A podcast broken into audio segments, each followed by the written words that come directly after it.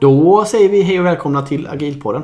Avsnitt 109 som heter Agila året 2021. Ja, och det här är också första avsnittet eh, för i år. Just det. 2022. Ja. Så här brukar ju de agila åren i Agilpodden börja. ja det börjar Ehm. alltid med att vi summerar förra året. Och lite framtidsspanar. Ja, kanske. Vi har faktiskt inte kollat eh, hur mycket rätt vi har haft. Alltså vi kanske borde lyssna.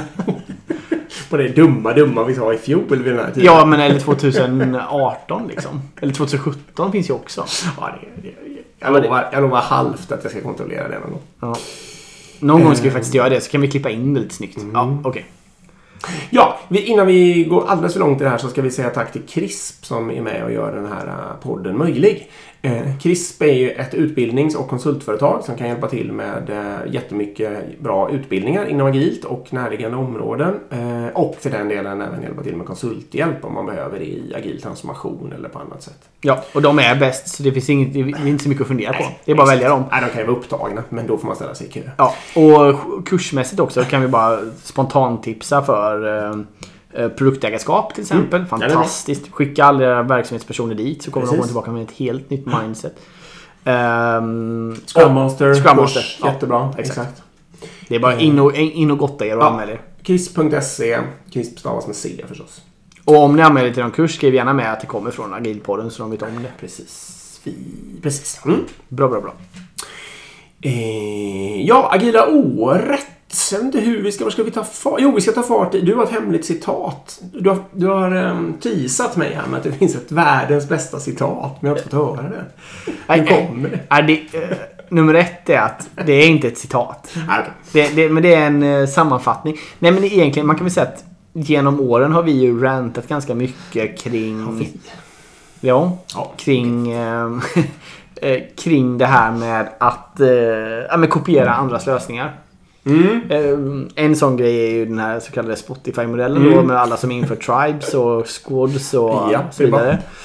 Ehm, eh, och, så, och det, det där har vi pratat en del om liksom och även med Safe och andra arbetssätt. Och så. Scrum och allting. Ja. Och då läste jag en artikel nu ganska nyligen som pratade om det där och jag tyckte den, de, den författaren lyckades sammanfatta det väldigt bra. Och sammanfattningen, och det här är, det här är ju, eh, innan jag säger det då, det är banalt. Men det ofta är ju det geniala helt banalt. Ja, eh, Ja. absolut. Men du får helt enkelt eh, du får, du får betygsätta den här. Mm. Eh, eh, där ett då är banalt och tio är genialt. Och så är det allt däremellan. Ja, ja, Ja, okej. kommer det nu eller? Okej, ja, men- jag känner att jag byggt upp alldeles för mycket kring det här nu. Eh, Lyssnarna har bara hört talas om det här i 25 sekunder. Ja, jag vet. Det är värre för mig. Jag, det, jag måste också direkt översätta den i huvudet. Så jag är lite orolig för att säga fel här. Eh, nej men egentligen, den går så här. Det är att eh, kopiera inte lösningen utan kopiera frågan. Ja, ja, ja jo, men, nej, men det är genialt. Ehm, vi, för det lö- jag kommer inte ihåg vem det var som lärde oss det här en gång i tiden. Men det var ju kanske någon gammal krispare eller något. eh, Apropå det här med Spotify-modellen. Ehm, att, och den personen sa ju så här. Gud, jag inte kommer ihåg vem det var. Men det var ju så här att eh, kopiera Spotify-modellen rakt av så som den såg ut 2013. Det är ju som att sätta på sig någon annans kläder i den storleken. Liksom. Eh, som den har och det är inte alls säkert att det passar. Eh, och det är ju lite som du säger, för man istället kopiera frågan, då kan man ju fundera över vad någon har för stil och alltså vad, hur de har valt färgerna jämfört med sin egen ögonfärg och ja, what not, liksom. eh, Och då kan man ju få snygga kläder och bli inspirerad av någon. Ja, precis. Nej, men precis, jag tycker att... Nej, det är 10 10. Ja, bra. Vi har försökt att, för, att sätta fingret på det här länge, tycker jag. Alltså, vi har ju touchat på det här. Men liksom, jag tycker det blev så eh, koncist och klart där att det är frågan man ska kopiera och inte lösningen. Ja, så så fort ni börjar höra om det här med tribes och squads och sånt, då, är, då har man antagligen inte gått på frågan utan då har man gått på lösningen. Ja, precis. Och, och, Och de, precis samma sak i Safe och Scrum och så vidare. de frågorna som det ställdes då där 2013 var ju till exempel frågor i stil med hur kan vi bryta oss loss från gamla strukturer? Och hur skapar vi autonomi? Ja, precis. Ja, och det och vidare. jag fundera över hur ni gör i er organisation. Mm. Bra ja. En eh, första sak att glida över där är väl kanske skalning. Det är ju ett fruktansvärt tjat om skalning. Ja, det får man säga. Det är väl en trend eller någon slags i alla fall, eller ett faktum i alla fall. Eh, och jag, min eh, oro, eller vad det nu är för någonting, här är ju lite att det här har blivit väldigt eh, alltså corporate på något sätt. Att stora traditionella företag ser det här som sin räddnings... De tror att det här är deras räddningsplanka. Att de ska kunna bli agila via att använda skalningsramverk. Eh, och vi vet alla vilka favoriten är. Eller de, ja, de två favoriterna kanske i och för sig. Om man nu, om man nu tycker att Spotify-modellen är ett skalningsramverk. Ehm, och, och då blir det, liksom, det funderas mycket över det. Det döps om saker. Det läggs på sådana här virtuella lager ovanpå befintliga strukturer och alla chefer och allting finns kvar. Och sen så utnämner man massa eh, andra små påvar då så att säga som också är någon form av icke-chefer men ändå som ska ha någon slags ledande befattningar i det där skalningsramverket. Eh, och så får man en sörja av alltihopa. Liksom. Det är väl min eh, farhåga på något sätt. Nej men absolut. Men vi har ju rantat mycket kring de här skalningsramverken. Så det, den, det är ju en öppen dörr för oss. Alltså, alltså att slå in den igen så att säga. Men vi, det man kan säga är ju att spaningsmässigt så ser vi att det fortsätter att växa Ja, överallt. Och jag tror inte det här kommer stanna heller nu. Utan det här bara fortsätter att växa egentligen. Jag ska säga något positivt också nu för nu lät det så himla... inte. Och det är väl kanske att jag tänker att om man är... Eller jag börjar så här då. Med ett rent mjukvarubolag eh, då gör man ju bort sig tycker jag om man går på ett skalningsramverk istället för att ändra arkitekturen så att säga. Men om man är ett hårdvarubolag så ser jag kanske att lite mer att det kan vara meningsfullt att jobba med skalningsramverk eller liknande för att få agil utveckling i sin hårdvara. Därför att då går det inte att bli autonom på samma sätt. Liksom.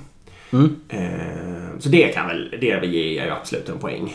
Att det finns många företag som kanske tar sig fram den vägen. Liksom. Ehm, vad ska vi ta härnäst då? Värdegrundsarbete, vad tycker du om det? Och jag vet inte hur jag ska kunna eh, öppna, öppna upp det riktigt. Nej men jag, okej. Jag, jag, jag, det finns ju olika läger kring det här helt klart. Ja. Eh, Jag är ju helt klart i det här läget där jag tycker att företag ska sluta med värdegrundsarbete.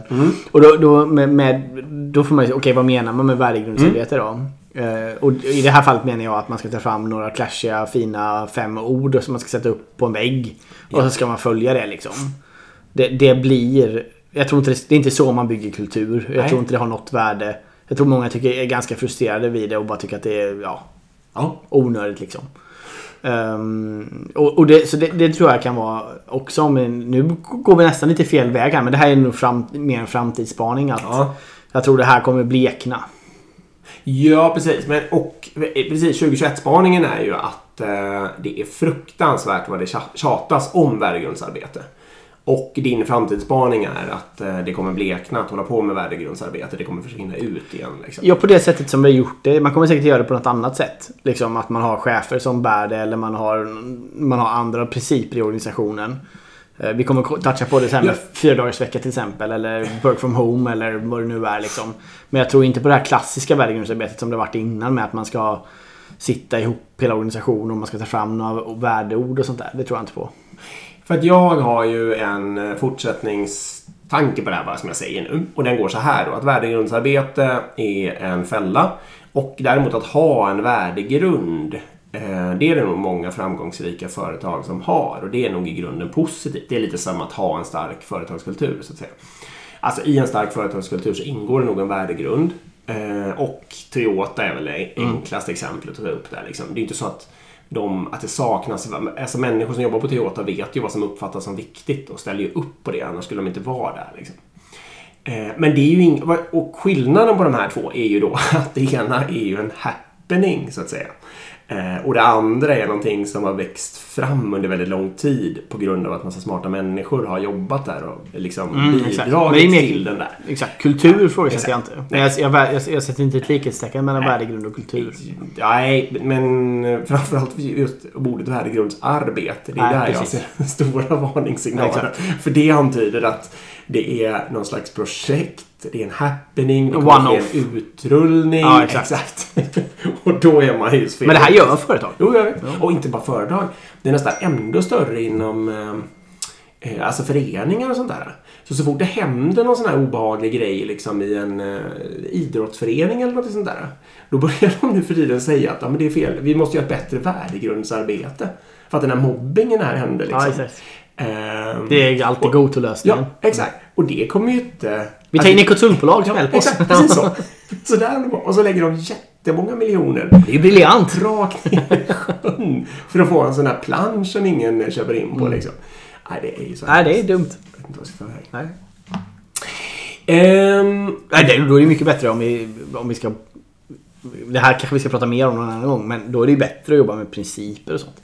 jo, Alltså vi ska bete oss så här eller vi tror på det här eller vad det nu är. Men det är, det är något helt annat liksom. Typ Ja. ledarskapsprinciper tänker jag på eller vad det nu kan vara.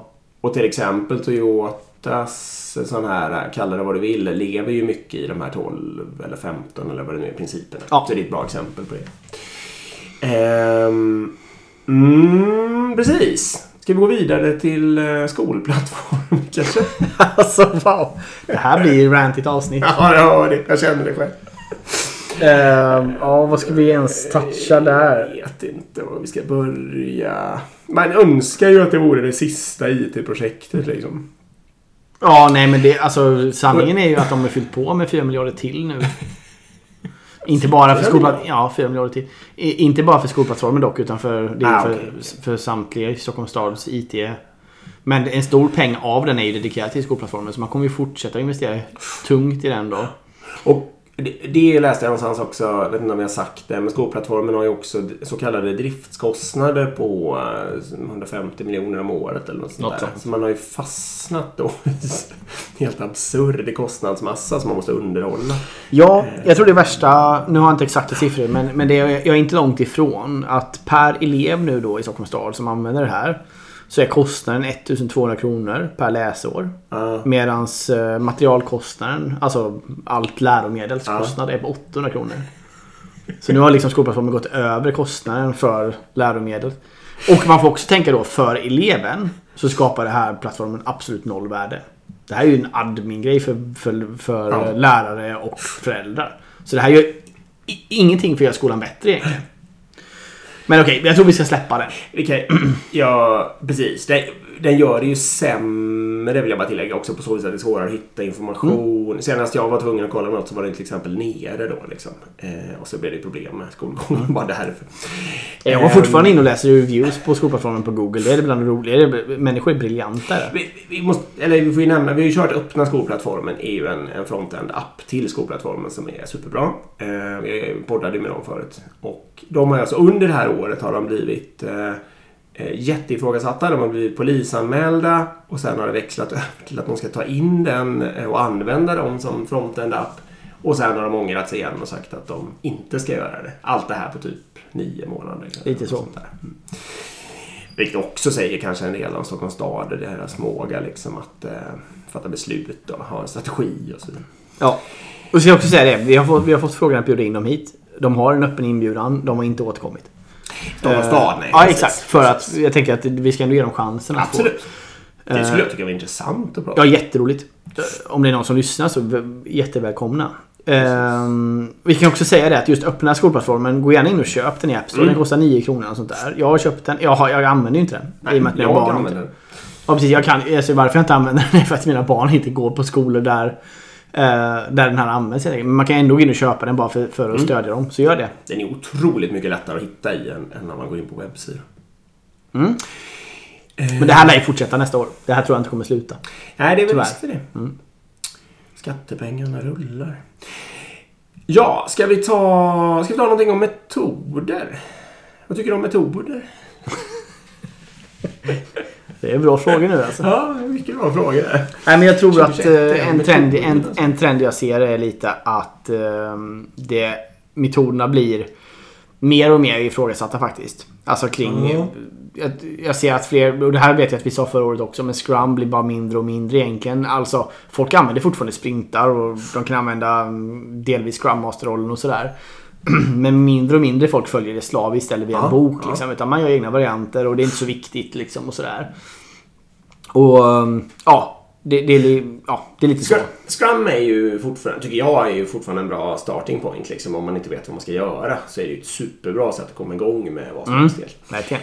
Ehm, och, Jag, jag älskar Scrum. och den, den eh, uppenbara, det här är väl en väldigt banal spaning, men den uppenbara nackdelen med alla former av metoder är ju att eh, man, man eh, tenderar man kan fastna i dem så att säga.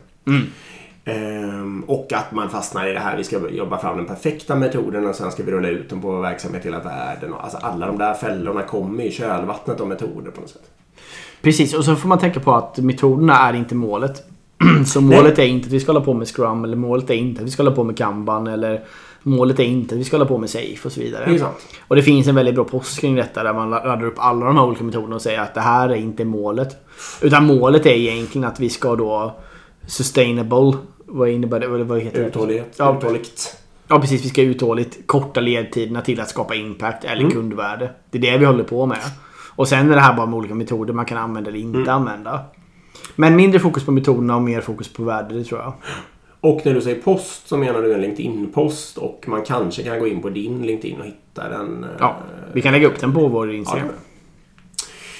Eh, Så en spaning är väl att metoder blir ifrån... eh, Och en annan tilläggsspaning till det här är ju att traditionella företag då klamrar sig fast i metoder och kanske fronten av techföretag snarare slutar med dem och, och, eller möjligtvis använder dem som inspiration. Liksom, att de är på väg ut på det viset. Ja. Och ytterligare en självklarhet, men viktigt att säga. Det är ju att vad ni än gör, försök inte att aligna på metoder.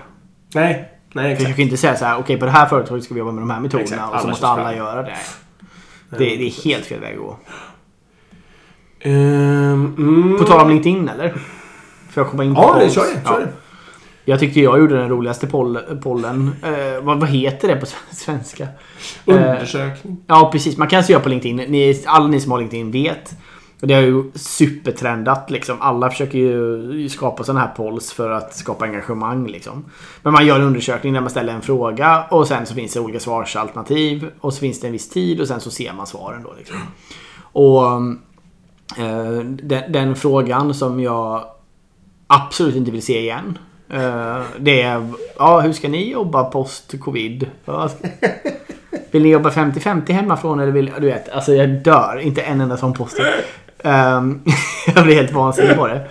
Uh, och så sluta med det så är ni vänliga. Och sluta gärna med dem överlag. Jag gjorde en rolig tycker jag då. Jag tycker jag gjorde en som var Ska vi sluta med polls? Där alternativet var ja och ja. Och, och sen var det någon annan människa som var rolig och i, din, i kommentarerna till din tråd sa Hur många polls är lämpligt att ha per vecka? Eller något sånt där va? Så blev det en poll i. En, två, tre och fem eller något sånt där. Ja, jag ser. Nej, jag hoppas att, att vi slipper polls framöver. Mm, det kanske vi gör. Eh, jag tror vi fortsätter till ett av dina andra absoluta favoritämnen, nämligen eh, standardsystem. Eller kanske anpassade standardsystem. Ja, nej, men jag tycker man läser mer och mer i, i tidningarna. SJ till exempel har ju varit otroligt utsatta nu när de bytte de bytte system för ja, planering av personal. Vem ska jobba på vilket tåg och när liksom. Ehm, och då köpte de ju ett standardsystem som de anpassade sönder. Och så funkar ingenting. Och det här blir... Ja, det här blir... Ja, precis. De bygger då massor med egen logik Ja, ovanpå det där liksom. För grundfelet var ju att de inte ville, de ville jobba precis som förut tror jag. Så har jag läst mig till det hela i alla fall. Alltså de ville ha sina egna gamla processer som de hade jobbat fram. Men i ett standardsystem, liksom. Men i ett standardsystem. Genom att ändra på standardsystemet och så funkar ingenting. Nej. För jag tror du hade snokat rätt på att samma system funkar i Norge. Alltså någorlunda i alla fall. Just det. Eh, vilket lite tyder på att det inte är nödvändigtvis något fel på det där systemet. Utan felet är ju just att, att eh, ta ett standardsystem och sen så anpassa det. Mm. Och, nu säger jag bara en spaning i klartext. Det är ju helt enkelt att eh, om man har någonting där man tror sig på riktigt kunna följa systemets processer och tror att de duger. Då kan man ju absolut göra så här och känna, alltså göra det lätt för sig liksom. Eh, inte vet jag, Microsoft Word eller vad du vill. Liksom. Eh, och om man starkt misstänker att man vill ändra mer än jätte, jättelite.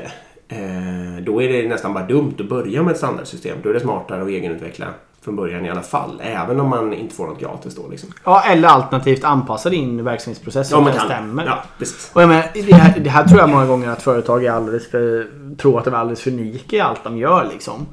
Men nej, antagligen behöver du inte ha ett HR-system som är annorlunda än andra, alla andra företag. Så varför ska du hålla på och krångla? Köp ett standardsystem och jobba inom det liksom, använd de processer som finns. Jo. Speciellt när det handlar om stödjande saker.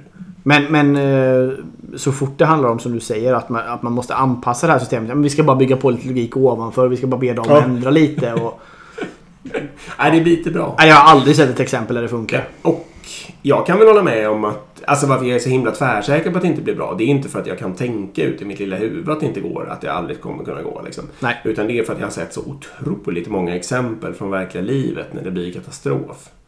Eh, Så det är verkligen en erfarenhetsbaserad spaning. Liksom. Ja, Ehm, mm. Nej, det är ju det är ju en fälla. För det blir ju mer och mer eh, alltså, mjukvara som går att köpa och det blir mer och mer molntjänster och grejer. Och eh, akta er, alltså använd det när ni vet att ni kan använda det rakt av och inte annars. Liksom. ja det, här, det här tror jag kommer fortsätta. Ska vi... Vi har väl ett tema som har lite olika grenar här och det kanske är ledarskap. Mm. Och då kanske, ja 2021 var väl året när vi startade Ledarskapspodden. Ja, för er som inte vet så har vi en podd till. Exakt. Som heter Ledarskapspodden. Eh, där gör vi fem minuters ledarskap om dagen. Vi testade att göra ett år. Jag vet inte hur många avsnitt det blev, men det blev en del. 150 och sånt där. Ja, Ehm, och vi fick 68 000 lyssningar tror jag. precis. Så det var ju roligt. Ehm, så den kanske, eller den kommer komma tillbaka. Ja. Ja, jag tror vi börjar på måndag. Alltså i nästa vecka. Ja, så lyssna, lyssna. Ja, precis. Eller när det här nu släpps. Men Ja, men jag tror det släpps den här veckan. Så lyssna på... um, Ledarskapspodden fem minuter. Det är bara fem minuter om dagen och det är eh, oftast måndag till torsdag. Ja, Eh, ja, var var vi någonstans? Ledarskap. Jag har ju läst Turn the Ship Around. mm, det gjorde vi ett avsnitt om också. Ja, och precis. Jag ska inte sitta och återupprepa det, men du gjorde ju den lite roliga spaningen att, även, att jag refererar en massa till det där. Mm. Eh, det kändes... Alltså inte bara i podden utan även i, när vi pratar Exakt. utanför podden. Exakt. Ja, man kan säga att det är ju lite av en manual i Servant Leadership, den här boken. Mm. Eh, och jag är ju lite fascinerad av det och försöker bli bättre på det. Och tydligen så hjälper den där boken mig då att eh, Mm. liksom, göra lite smarta saker. Jag vet inte om jag vågar komma på något. Det som är kul med den är ju... Det som är kul med den är ju att eh, den ger så mycket praktiska exempel. Ja, okej, jag kan ta ett. Det kommer direkt upp ett praktiskt Mm. Man ska akta sig för... eh, Det, han, han är ju en amerikansk militär och så därför så heter det att alla är män. Men man, man ska akta sig för man against man och man ska istället eh, rigga tävlingar så att det är man against nature. Så att alla kan vinna samtidigt liksom. Om alla uppnår ett fantastiskt resultat så ska alla belönas. Eh, och, och man ska inte rigga det så att bara den som är bäst då liksom Nej. belönas. Till exempel. Det, Det är var- en sån här bra grej i Det var någonting annat också som eh, jag vet som var briljant som kom från den boken. Vad var det? I intend to finns ju, kommer ju därifrån. Alltså istället för att hålla på och be om lov. Alltså, Nej, det var inte det. Om Men du berättade det också. är ju inte bra. För att det slöar ner allting så fruktansvärt mycket och man tänker inte själv.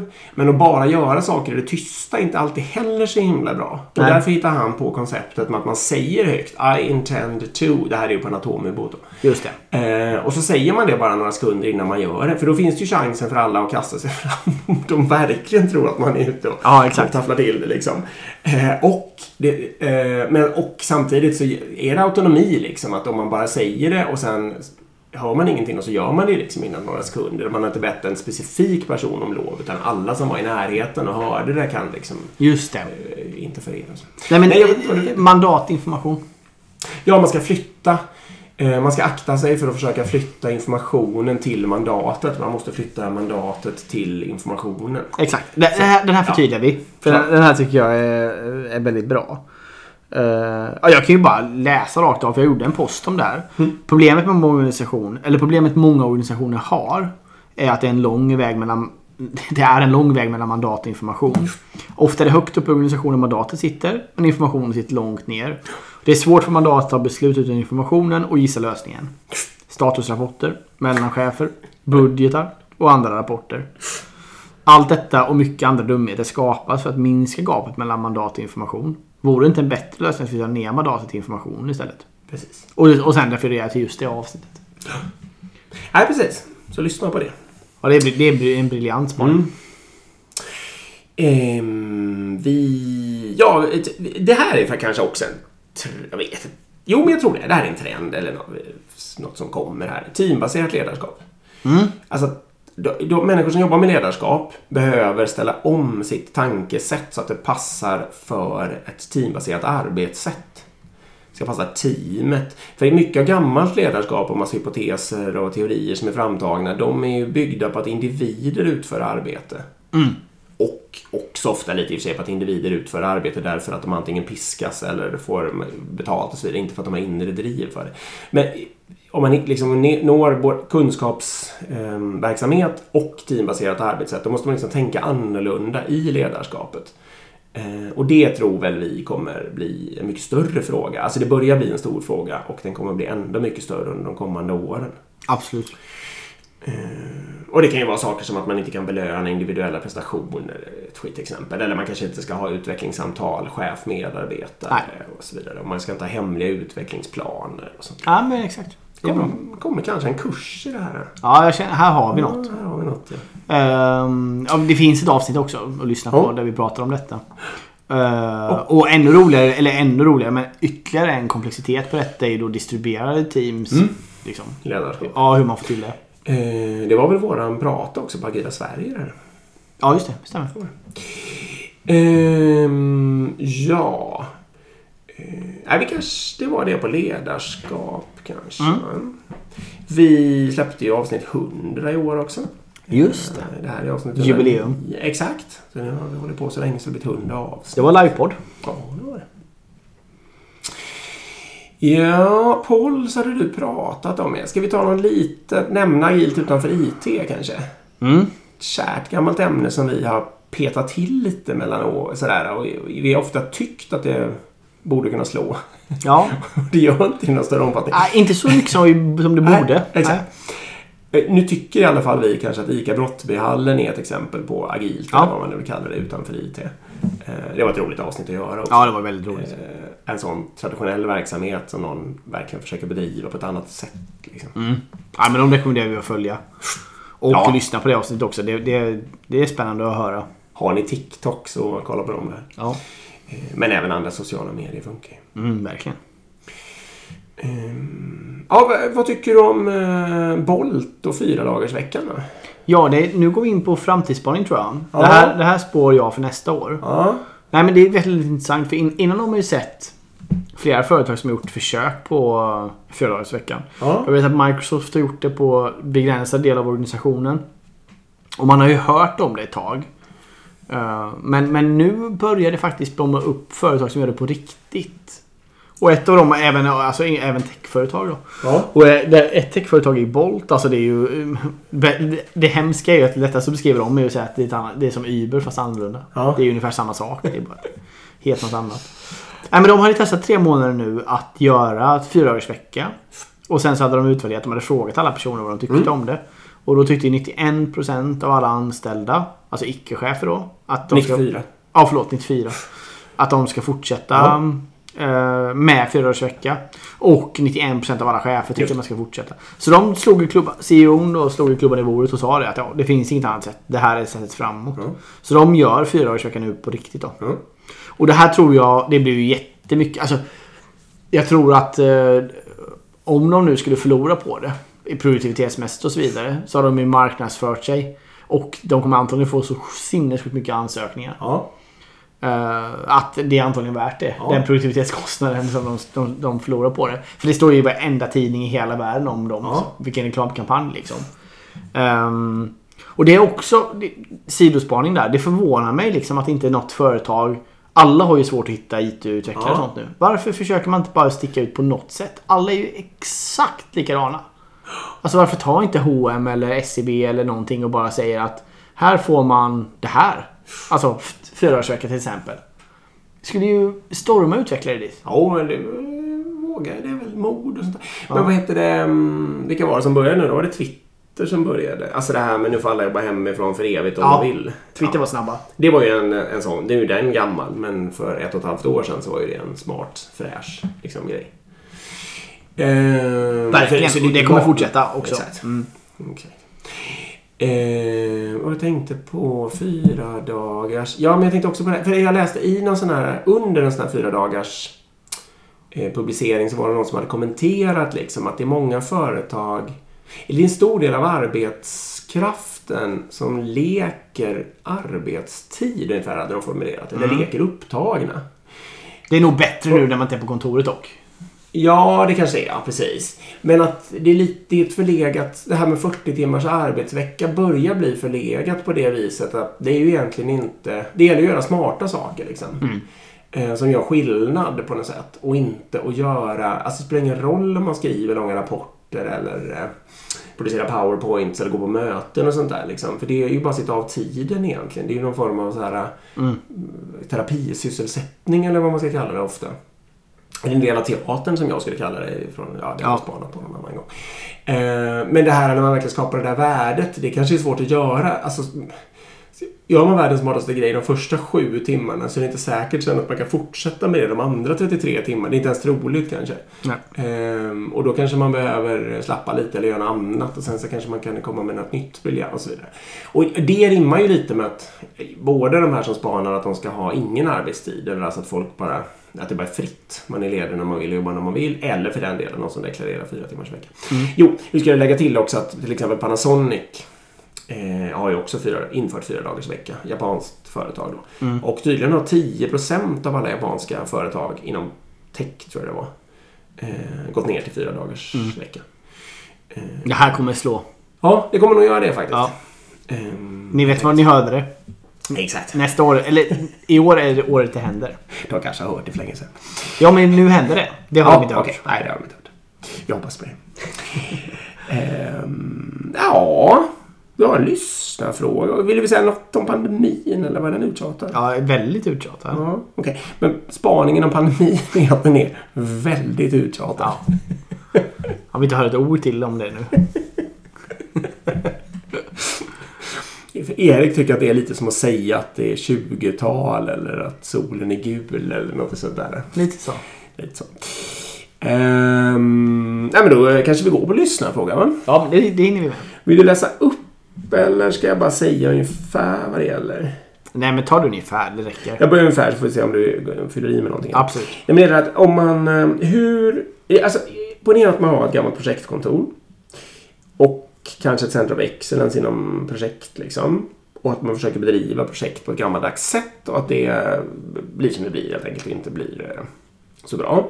Och så vill man gå mot någon form av... eh, Man kanske vill göra någon slags agil transformation och gå mot att leverera på ett annat sätt och göra saker på ett annat sätt.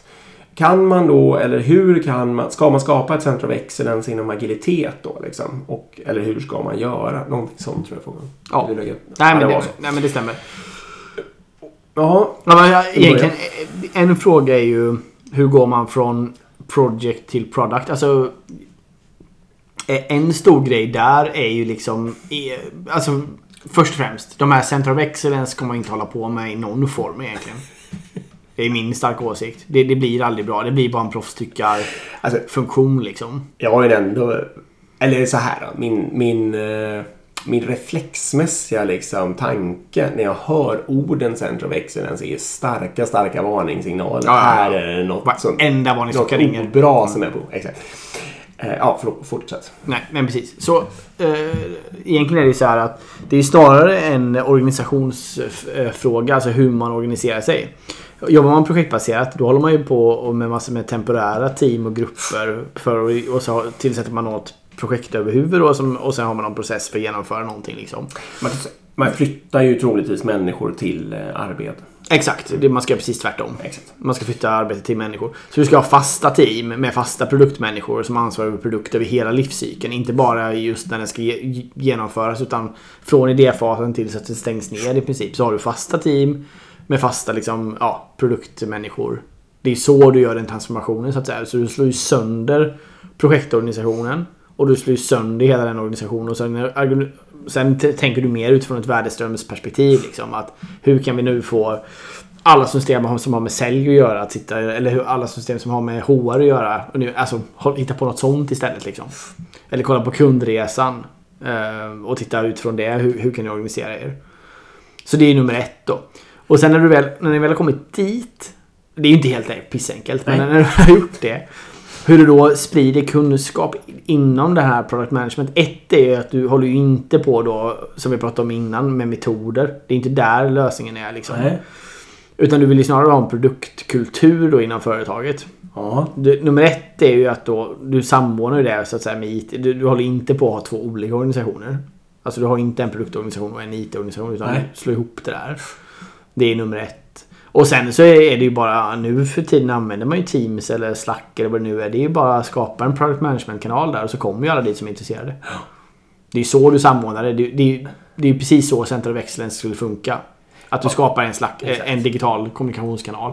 Ett nätverk av på något Ja, vis med och människor ni kan ju av träffas, exakt. Och- och så Man kan- träffas IRL också. Ja, och då kan man ju bjuda in någon eh, extern person som Ja. kommer och skriver Hej, nästa lördag kommer, eller nästa tisdag så kommer den här personen och pratar. Här är länken liksom. Bjud in Melissa i just det fallet. Ja. Per.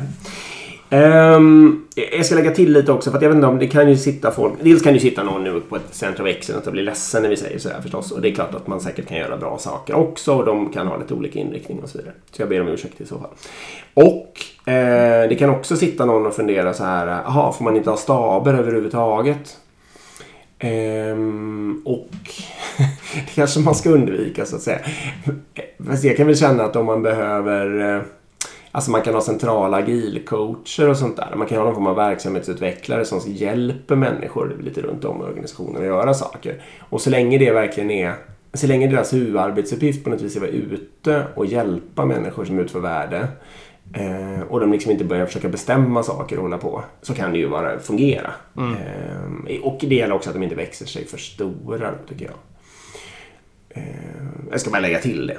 Men, men, absolut. Jag skulle inte välja att kalla det Center of Excellence heller. Eh, Nej, menar det kan ju vara precis som du säger. Det kan ju vara så att det heter Center of Excellence och det är ett sånt där nätverk och det funkar. Ja, så det beror ju på hur man lägger liksom hur man lägger den benämningen. Ehm, Men man kan ju också kolla, det är väldigt få framgångsrika företag som håller på med klassiska Center of Excellence så som de är tänkta fungera. Ja. Att det skulle vara någon form av processorganisation som ska sitta och tänka hur den genomförande organisationen ska jobba. Det är inte bra. Nej, det håller Det jag vet helt vi. Ja, så det är väl egentligen eh, ett sätt att göra det på. Det är kanske inte det rätta, men det skulle vara ett sätt att göra det på. Men jag tror egentligen börja med... Jag skulle försöka börja med att ta något eh, projekt som går dåligt eller som inte funkar eller som ni på Ja. förhand vet och så försöka göra annorlunda. Det, precis, och definiera en produkt. Liksom. Börja Ja. med produktledningen, product management. Eh, alltså tillsätt en produktledning för en produkt som ni vill ha som ni inte får. Och sen organisera det hela kring det. Exakt. Eh, Och låt de duktiga utvecklarna eller vad det nu är man håller på med dras till den där produktledningen. liksom, Så de får en gemensam vision och kommer igång. Så att säga. Ja, och så testa och se vad som händer. Exakt. Ehm, Ja, Nej, vi kanske stannar med agila året 2021 där. ja men det känns så. Vi kan väl säga det liksom att har ni önskemål på ämnen. Vi har absolut massa förslag men fortsätt gärna skicka in det. Det är väldigt Ja. uppskattat. Det är det. Förslag på gäster, förslag på ämne. Skicka det till oss på agilpodden.gmail.com eller agilpodden på Instagram. Ja, exakt. Och även om ni vill oss något eller har någon feedback eller frågor för den delen så tar vi också jättegärna in det. Om ni är upprörda efter det här rant-avsnittet så kan ni skriva av er lite. Ja. Eh, tack så jättemycket till Chris för att ni är med oss. Mm. Eh, tack till alla som lyssnar. Ja, vi hörs. Hej, hej. hej.